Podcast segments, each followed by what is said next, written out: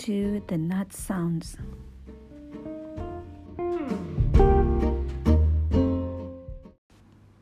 Halo, selamat malam.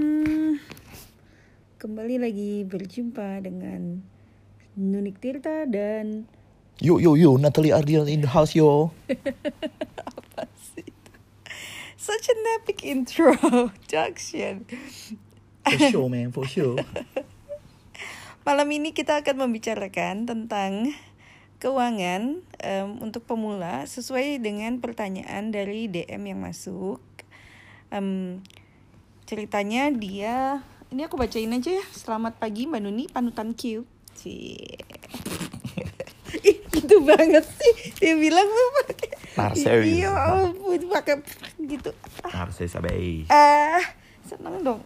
Abis suaminya kan jarang muji.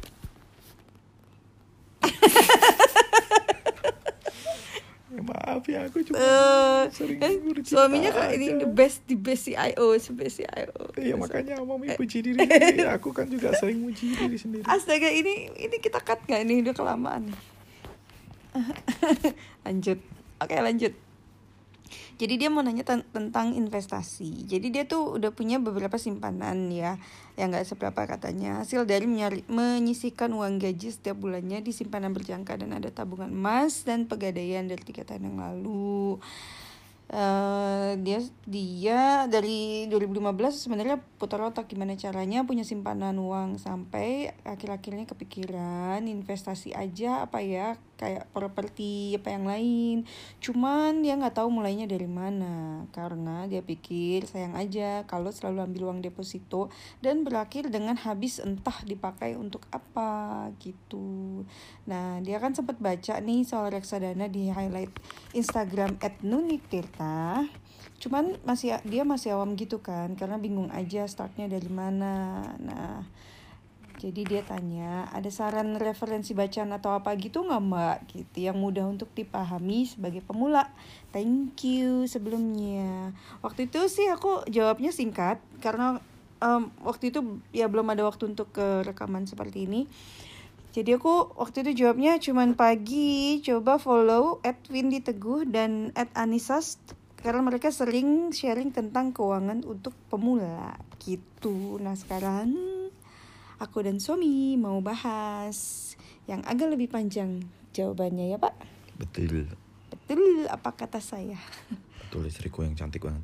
Ah gitu dong aku udah dipuji karena aku seneng aku dicekek? Kita nanti lanjut aja Pak. Astagfirullah. Astagfirullahaladzim Oke anyway uh, Ini uh, investasi untuk pemula Uh, Aku sih udah ada rangkumin tiga step ya Tiga step untuk um, investasi untuk pemula Ya masing-masing step itu nanti ada step-step lanjutannya yang pertama adalah sebelum kita memulai investasi, yang pertama adalah pahami kondisimu. Ya, jadi sebelum kita mulai investasi, kita harus tahu dulu nih kondisi keuangan kita tuh sehat apa enggak sehat sih. Maksudnya kita masih punya banyak hutang nggak nih gitu. Terus juga em, apa namanya? eh, udah ada belum nih dana darurat kayak gitu ya. Jadi intinya kalau investasi itu kan kayak orang olahraga ya nggak sih? Untuk untuk lebih sehat. Tapi kalau orang lagi sakit kan mana bisa olahraga ya nggak? Gitu. Betul. Iya kan? Jadi maksudnya seperti itu loh kalau dibandingin dengan kayak kondisi tubuh kita. Kita kita harus analisa dulu, harus tahu dulu kita nih sehat atau nggak sehat gitu. Em, karena kalau misalkan as simple as em, kamu udah punya dana darurat belum nih gitu at least kalau kamu masih single satu kali gajimu aja deh itu udah paling minimum banget gitu Em, udah ada belum gitu misalkan gajimu 10 juta ya kamu udah ada tabungan 10 juta nggak di tabungan gitu kalau kalau udah berkeluarga kalau misalkan baru berdua sama pasangan ya paling enggak dua bulan gaji misal itu udah paling minim banget ya. Ini standar tiap financial planner mungkin bisa berbeda-beda. Cuman ini aku yang applicable di em, di kita aja dulu gitu ya. Maksudnya waktu dari awal dulu.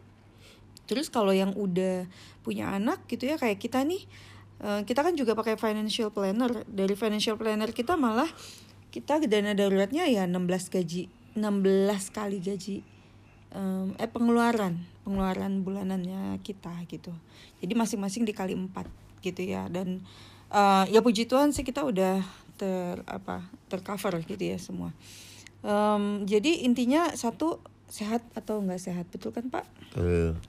Nah, itu dulu. Kalau belum sehat gimana? Eh, belum sehat, nggak sehatnya di di mana nih? Apakah masih punya utang kartu kredit misalkan? Harus lunasin dulu, iya Kalau nggak? kartu kredit, Hmm. jangan pernah itu membayar minimal. Mm-mm. Ya kan, kalau ada uang untuk melunasi harus dilunasi karena kartu kredit itu eh, apa? Sebetulnya kalau menurut saya bukan berhutang yang sehat. Mm-mm. Kenapa? Karena bunganya luar biasa, ya kan? Luar biasa. Luar biasa, luar biasa Besar. konyol. Luar biasa gede banget. Ya kalau kalau nggak dilunasin gitu kan. Tapi juga jangan jadi salah eh, kartu kredit itu tidak jahat gitu. Mm-mm. Kita sendiri juga kalau belanja-belanja ya pakai kartu kredit, tapi kita nggak pernah telat bayar. Karena apa? harus Kalau udah lunas. harus lunas. Karena kalau telat bayar Gila bunganya gede banget itu. Tapi kan keuntungan kartu kredit banyak. Banyak. Kita dapat poin, kita dapat privilege ini itu gitu ya. Kita dapat ya free lounge gitu ya. Jadi banyak macam-macam gitu ya. Ya, jadi mungkin ini ya sebelum move on ya itu kartu kredit. Pokoknya intinya jika kamu eh, memakai kartu kredit itu tuh harus sudah ada uangnya dulu. Iya, betul. Jadi jangan berpikir kartu kredit itu untuk nalangin gitu, bukan. Kartu kredit itu bukan sesuatu untuk berhutang karena kalau berhutang harus pakai instrumen lain. Mm-mm. Jangan kartu kredit Jangan karena kartu kredit. karena bunganya tuh jahat banget. Ya jauh, gede banget. Kita ya puji syukur kita dari dulu sebangkrut bangkrutnya kita kita tuh nggak pernah yang nunggak kartu kredit ya Dedi. Mm-mm. Jadi Tapi kita memang kita tahu. hobi pakai kartu kredit karena jujur aja ya kalau di Amerika itu tuh malah aneh kalau orang nggak punya kartu kredit itu. Jadi semua orang di Amerika itu pakai kartu kredit pasti. Gitu. Aktivitas apa pun tuh rata-rata memang pakai kartu kredit. Tapi ya itu tadi ya bukan untuk ngutang ya kan. hmm, tapi al- alat bayar aja sebenarnya Hmm, dan itu eh, banyak orang tuh yang planning dan strategizing ya, yang menggunakan kartu kredit karena kita juga tahu gajian kita misalnya tanggal 25 ya kan ya kartu kredit itu tuh untuk menutupi hal-hal yang eh, apa ya memang kita eh, inilah manajemen cash flow lah Iya, intinya. karena ada tenggat 14 hari sebelum kamu kena bunga. Jadi ya tenggat 14 hari itu yang kamu manfaatin gitu. dan poin-poin itu tadi itu benar banget ya kan kayak kita sering banget bayar apa belanja bulanan gratis iya, benar-benar. Benar-benar karena kita ngumpulin poin kan. Jadi dari semua pembelanjaan kita setiap bulannya gitu ya, terus kita dapat eh, cashback gitu kan. Nah, dari cashback itu kita bisa belanja bulanan kita gratis, beneran gratis gitu. Hmm, jadi strategizing juga. Jadi pemilihan kartu kredit pun itu harus pintar dan bijaksana gitu kan. Karena kayak misalnya oh saya mau belanjanya di Giant gitu kan. Berarti pakai kartu kreditnya ya yang apa, Permata. permata karena poinnya uh Poinnya luar mantap. biasa. gitu. Ini jadi iklan permata nih. Seneng Apa-apa, nih. Seneng karena- nih RM aku nih. Nanti tak mention. Biar dia seneng nih. Karena- karena Kalau iya, BCA ada juga. poinnya. Ini kita jadi ngomongin kartu kredit tapi Nggak apa-apa. tapi nggak apa-apa. Ini fundamental kok. Uh-uh. Ka- BCA juga banyak ya kartu kredit ininya privilege-nya. Terutama kalau sering uh, traveling sih. Lounge, lounge terus di Mm, lounge spree gratis. Starbucks kita selalu kalau Oh, ke ke airport tuh selalu kita dapat Starbucks gratis bisa sampai berapa? 6 atau 8 ya. Karena ada beberapa kartu yang terus harus eh terus bisa di diklaim sampai maksimalnya berapa gitu. tapi bukan untuk spending ya maksudnya maksudnya spending itu gini oh karena ini diskon dari ini terus kita pakai gitu-gitu tapi eh, malah tujuannya memang untuk penghematan juga gitu kan. Karena diskon-diskon misalnya diskon 20% 50% ya itu kan jadi membuat keputusan kita memilih restoran mudah. Ya kan mau makan keluar jujur aja ya kalau istri sih pasti nyari tahu dulu ini apa nih yang lagi program ya kan. Which is penghematannya jadi sangat-sangat kerasa dan luar biasa gitu. Kita suka tertegun gitu kan Waduh, ini apa potongannya lo- apa gokil banget ya kan. Sampai kadang bilang gini nih orang orang kaya makin kaya. Kok- oh, karena dimanjakan dengan segala diskon dis- Potongan-potongan diskon. potongan diskon diskon gitu.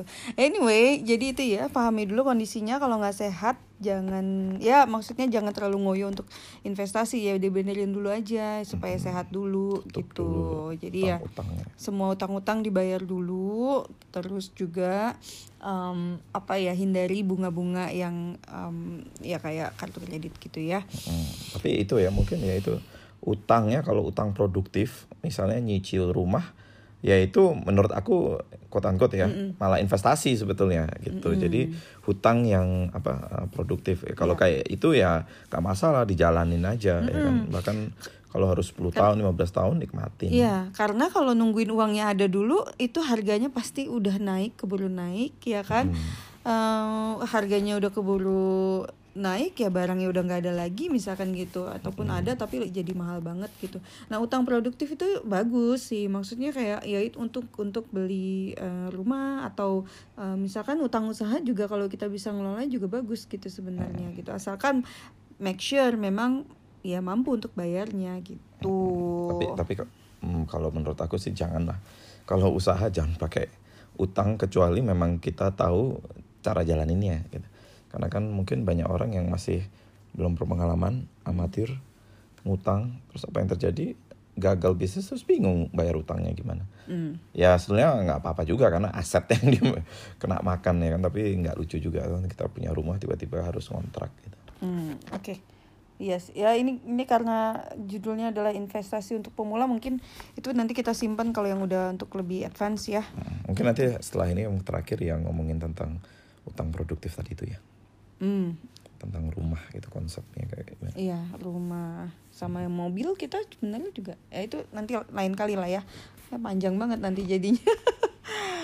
Terus oke itu setelah nomor satu ya pahami kondisi sehat atau tidak sehat ya oke sekarang kalau udah sehat langkah keduanya apa nih nah yang keduanya adalah tetapkan tujuanmu gitu jangka pendek jangka menengah atau jangka panjang ini berbeda-beda jalurnya gitu loh Em, kayak eh, ibaratnya kalau kalau untuk menetapkan tujuan nih ya sama aja kayak misalkan kita mau eh, jangka pendek misalkan ya cuman sejabodetabek aja nggak mungkin kan kita naik pesawat gitu loh ya nggak sih cuman kita tinggalnya di Jaksel gitu terus mau ke Jakarta Pusat naik pesawat Iya. Ya, nggak mungkin gitu. lah. iya right. Helikopter. Eh, orang kaya Sultan maklum maklum Sultan yang ngomong Padahal Ya. pernah naik helikopter. iya Eh, aku udah pernah Sombong. Oke, terus te- tetapkan tujuanmu. Jadi ja- kalau jangka pendek ibaratnya kita kalau mau ke Jabo- Jabodetabek aja ya kan nggak mungkin naik pesawat. Nah kalau menengah gitu ya ke Bandung gitu ya bisa tuh naik kereta api atau pesawat juga juga bisa kalau mau Em, atau ya naik mobil gitu. Nah jangka panjang gitu kalau mau ke Eropa ya kan ya kali gitu mau bawa bawa mobil dari Jakarta bisa aja sih, cuman nyampe nya kapan gitu. Ya itu kan butuh pesawat. Jadi eh, masing-masing tujuannya eh, jenis tujuannya itu eh, armada yang kita gunakan tuh pasti berbeda-beda gitu. Nah, em, jadi maksudnya gimana nih tujuan jangka pendek, menengah dan panjang gimana cara tahunya gitu? Kalau tujuan jangka pendek ya gampang, ya di bawah lima tahun ya nggak sih?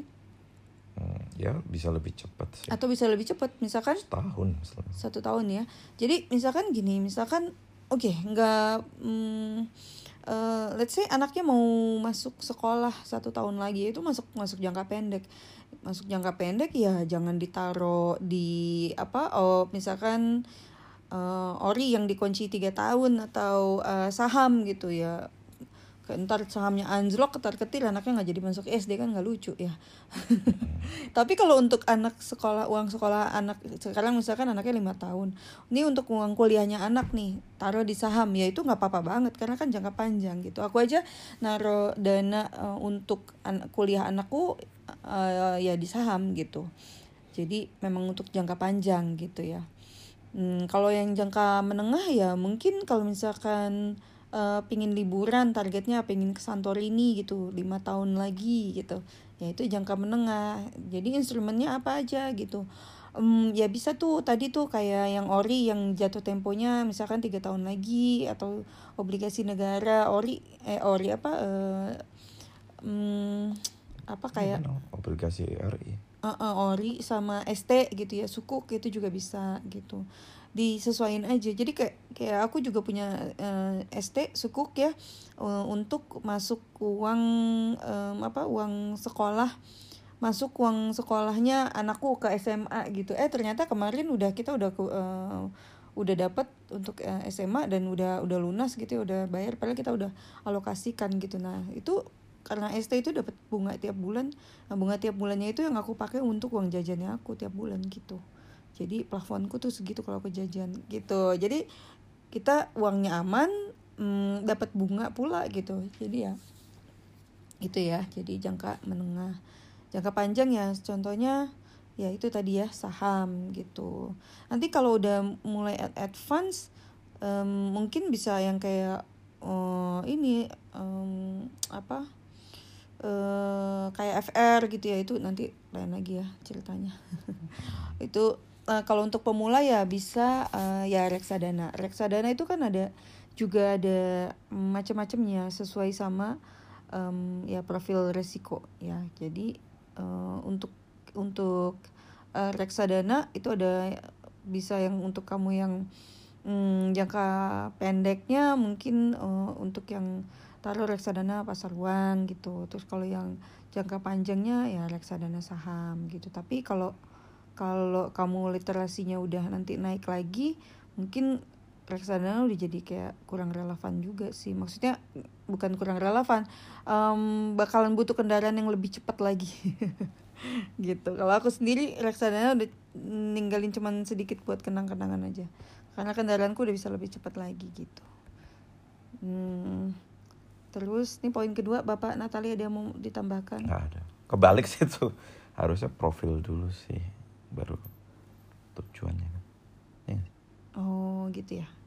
Oke. Well anyway, ya yang ketiga ini kenali profil resikomu. Ya mungkin ya tadi harus dibalik.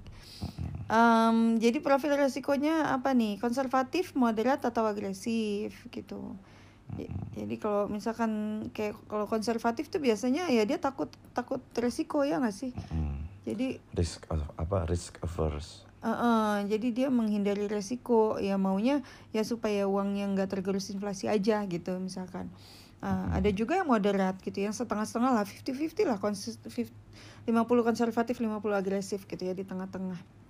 Kalau konservatif tadi kan mungkin taruhnya kayak di emas ya Hmm. Em, terus Ya, emas, deposito ya, nabung apa deposito. Deposito gitu terus.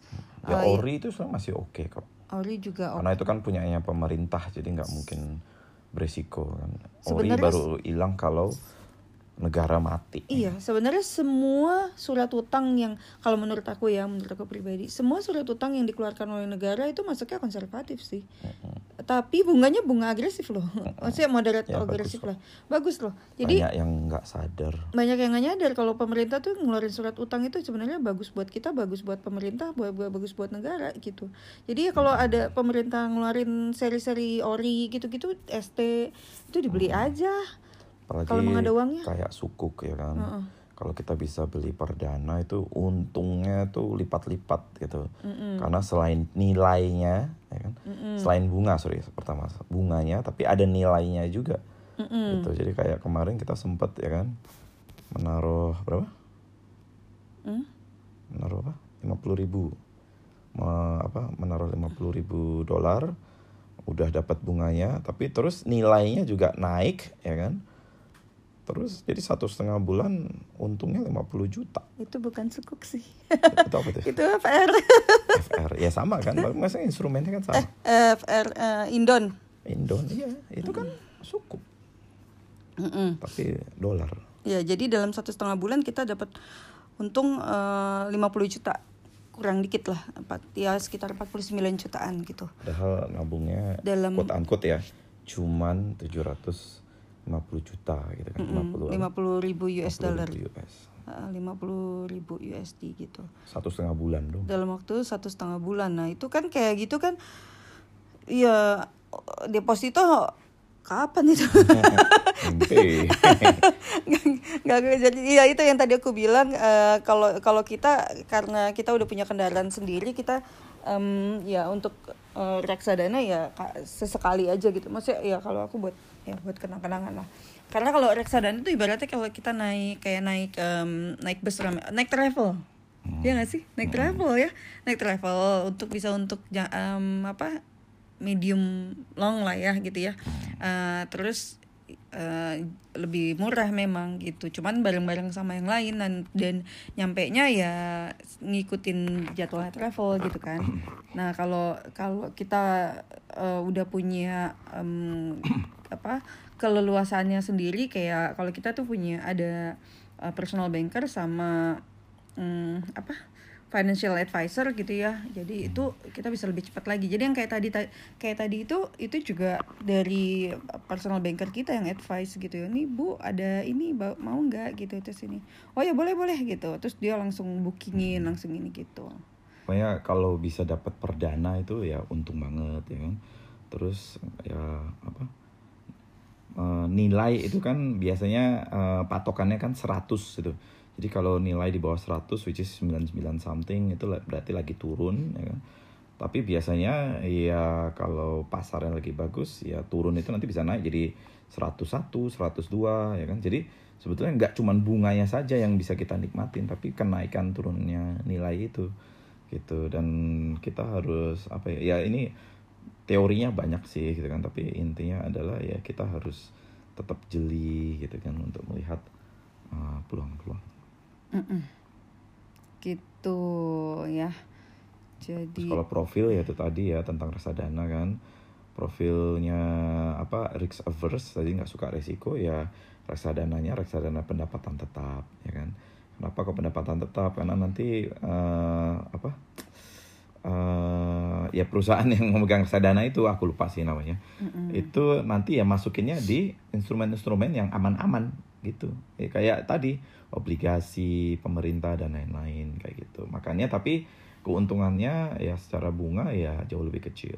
Terus ada juga yang orang yang risk taker ya kan? Ya kalau itu nanti reksadananya reksadana apa saham ya kan? Mm-mm. Nah, tapi kalian harus paham bahwa ada resiko di dalamnya kayak gitu. Jadi contoh nih ya kan nuwun sewu kalau mungkin ada yang ternyata uh, quote unquote merasa korban ya. Kan kayak reksadana Aksa. Reksadana Aksa Mandiri. Padahal padahal tahu kalau itu ya unit link sih sebetulnya ya.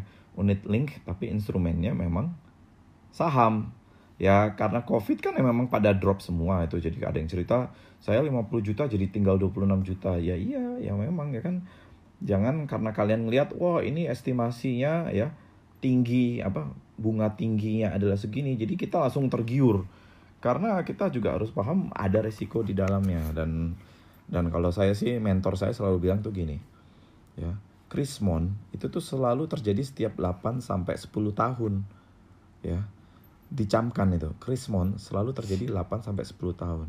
Jadi kalau kita in, apa risk taker dan kita berinvestasinya pendek ya kan. Itu ya siap-siap di kurun waktu itu kita akan terkena krismon ya kan? Dan krismon itu parah loh. Misalnya kayak krismon tahun 98 itu bunganya 67% ya kan? Yang tadinya nyicil bunga mungkin cuman uh, belasan tiba-tiba jadi 67% ya itu kita harus sadar bahwa akan ada selalu resiko seperti itu ya kan ketika krismon. Nah tapi uh, makanya kita kepintaran kita juga. Contoh nih kayak kita dulu untuk nyicil rumah kita tuh pakai uh, syariah gitu. Ya jadi waktu kita nyicil rumah syariah itu uh, bunganya jujur aja lebih gede daripada kalau nyicil bunga di uh, apa bank yang biasa ya kan? Tapi bunga bank di biasa itu kan sekarang kayak gini nih ada fix satu tahun fix dua tahun tiga tahun lima tahun. Tapi setelah itu floating dan floating biasanya lebih gede ya kan? dan masalahnya floating itu mengikuti pasar juga. Jadi kalau lagi krismon ya ambiar gitu. Nah kalau di kita waktu itu kita pakai reksadana syariah itu keuntungannya adalah memang bunganya agak lebih lebih besar. Tapi kita tidak takut tiba-tiba harus membayar bunga yang sangat tinggi gitu. Karena cara kerjanya syariah adalah bunganya itu fixed. Ketika terjadi krismon ya kan kan bunga itu kan teorinya harusnya naik tapi yang terjadi adalah bukan kita bunganya dinaikkan tapi lama pembayarannya yang perpanjang. Jadi misalnya nyicil 10 tahun ya jadi 11 tahun atau 12 tahun gitu. Jadi tapi ya puji Tuhan juga untung kita waktu selama nyicil 10 tahun tidak ada gonjang-ganjing krismon.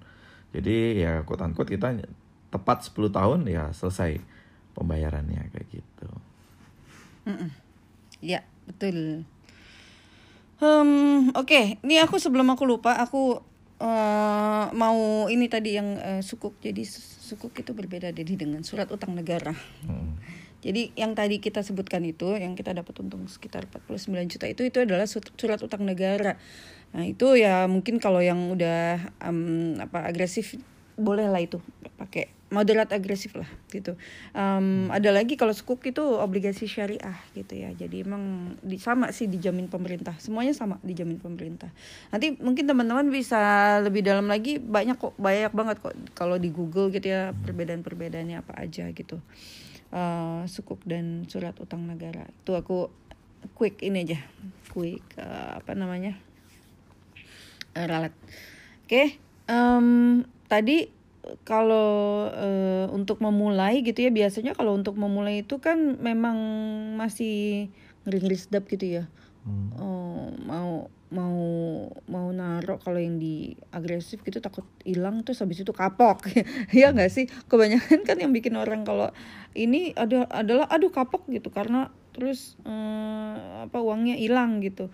Nah dia mulai aja dulu dengan yang hmm, apa konservatif boleh terus nanti beralih ke moderat gitu. Kalau aku pengalaman aku pribadi, aku memulai investasi itu uh, waktu aku tahun 2005 itu aku usia berapa ya? 25 ya, sebelum nikah. Sebelum nikah aku aku udah waktu itu aku udah bekerja selama empat tahun Ya, tetapi uang yang aku punya cuma uang di tabungan dan itu pun kalau misalkan ada apa terus dipakai habis. Ada apa dia pakai habis gitu. Terus lama-lama kan gregetan juga gitu.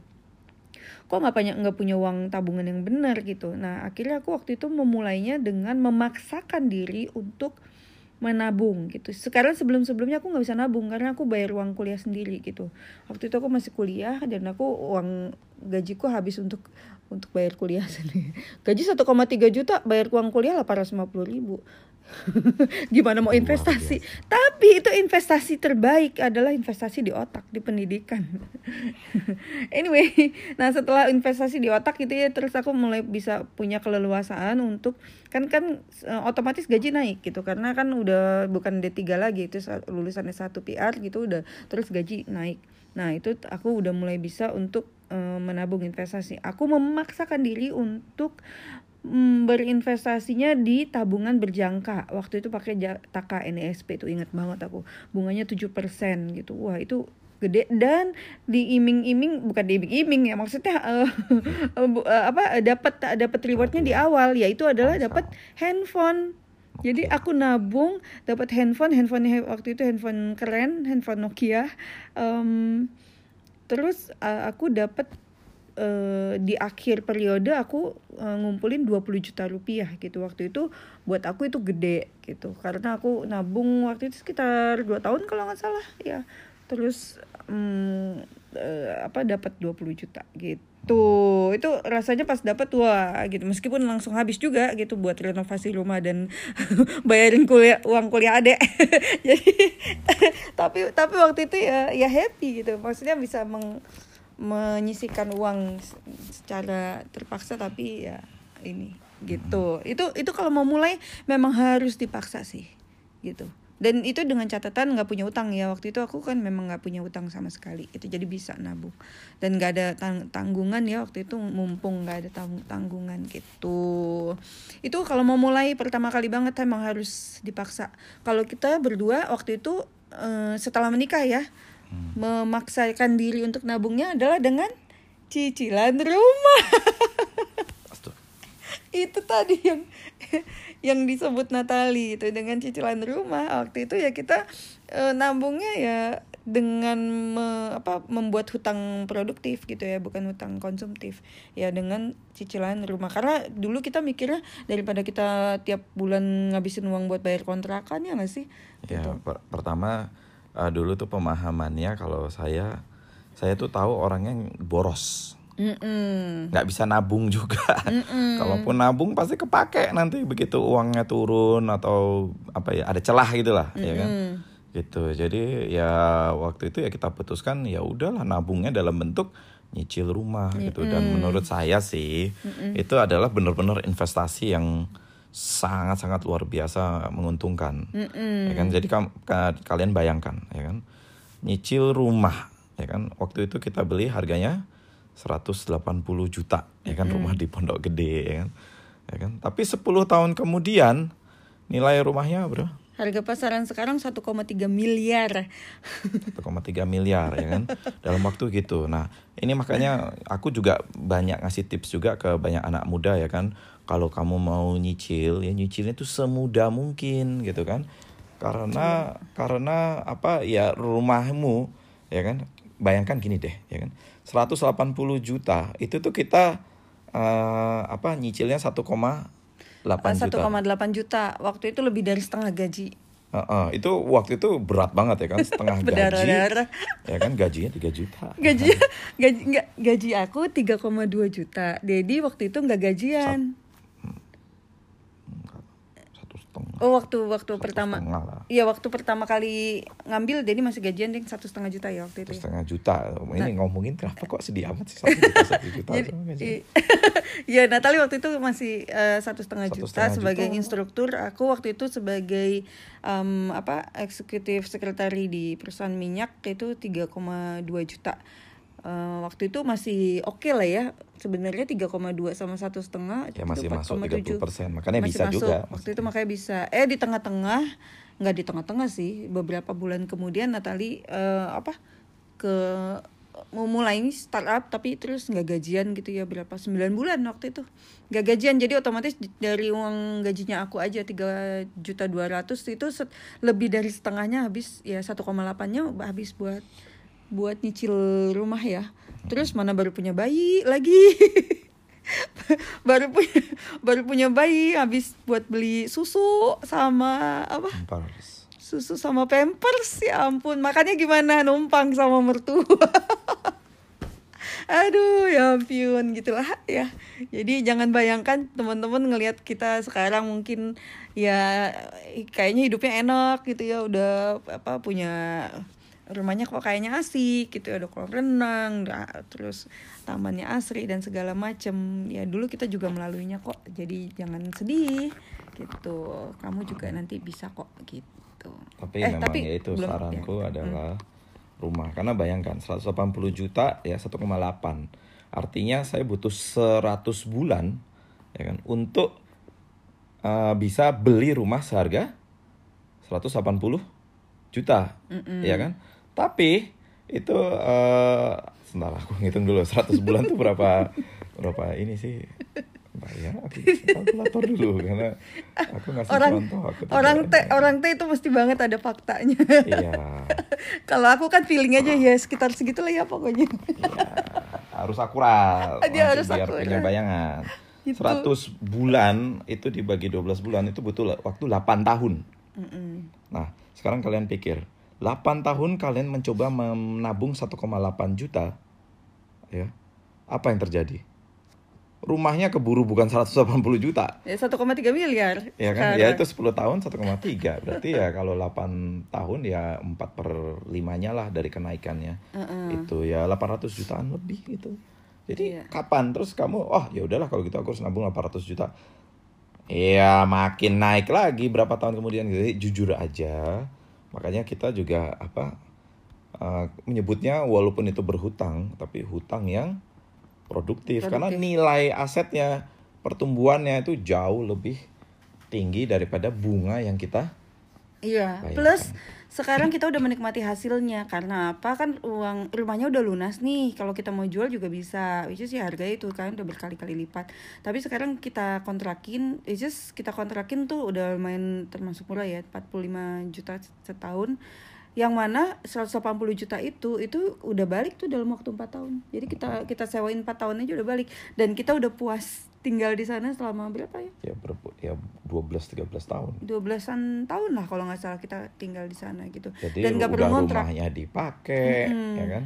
nggak ngeluarin uang sia-sia ya kan dulu kita dari awal selalu bilang jangan ngontrak ya kan kalau uh, harus ngontrak ya cari yang gratis yaitu ya rumah orang tua ya kan? Gitu karena dengan tinggal di rumah orang tua atau nggak apa keuntungannya makanan ditanggung ya kan? Cuci ya dicuciin ada mbak ada ini ya kan? Terus jadi apa yang terjadi? Uang kita utuh dan kita bisa untuk nabung DP Tapi itu juga nggak applicable ke semua orang karena kan biar gimana juga ma- ma- yang yang sehat tuh emang keluarganya yang mandiri sebenarnya gitu. Iya, ya itu kan, ya ini kan salah satu teknik dan solusi, ya kan. Maksudnya ini kalau buat kita praktikal ya nasib lah kalau kalian ternyata nggak bisa sama orang tua. Tapi kalau menurut saya, kalau kalian den- relasinya bagus itu menurut aku, ya kan, ya itu nabung DP gitu loh, ya kan. Karena ya nabung DP sambil nyicil kontrak ya sama aja bohong. Hmm, Nabung DP apa? Kan nabung untuk rumahnya kan harus harus ini DP DP rumah Mm-mm, 30%. Jadi memang harus ditabung. kan. mm-mm. Sama apa tadi? terus ngontrak karena nggak mau di rumah orang tua Hmm, ya kan kegerus banyak hmm. iya ya makanya beruntung kalau kalian bisa tinggal di rumah orang tua jangan itu di apa ya ya anggap aja pengorbanan apalagi pendapatan masih kecil Pengorbanan, pengorbanan, pengorbanan. Ah, tapi ya itu pro kontra lah ya gitu ya. Nggak nggak mesti nggak mesti demi bisa dapat beli rumah. Terus kalau misalkan kalian nggak akur sama apa orang tua atau mertua terus jadinya malah berantem bubar gitu. Jadi ya ya apa namanya itu salah satu alternatif lah. Tapi ini yang yang semua yang kita paparin ini kan hanya untuk ke membuka oh ini ada alternatif ini ada alternatif ini. Tapi pada akhirnya yang bisa menentukan yang bisa em, akhirnya make decision dan punya pertimbangannya masing-masing itu kan ya di- kalian sendiri. Jadi yang kita paparkan tadi adalah dari sudut pandang eh, kita masing-masing eh, dari sudut pandang aku dari sudut pandang suami dan mungkin kamu juga punya sudut pandang sendiri yang em, ya bisa untuk eh, jadi bahan pertimbangannya sendiri gitu oke aku rasa itu dulu Em, ada mau tambahan lagi Pak Natali nggak ada tidak ada. Cukup ya. Itu investasi untuk pemula. Semoga kalian bisa memulai untuk investasi dipaksa aja udah. Sekali lagi pahami kondisi. Yang kedua adalah dibalik ya, kenali profil resiko. Yang ketiga adalah tetapkan tujuannya. Semoga berhasil, jangan patah semangat dan semoga apa pun itu tujuan kamu jangan lupa untuk eh, bisa menikmati prosesnya. Jangan terpaku hanya pada tujuannya saja. Oke? See you. Goodbye. Good night.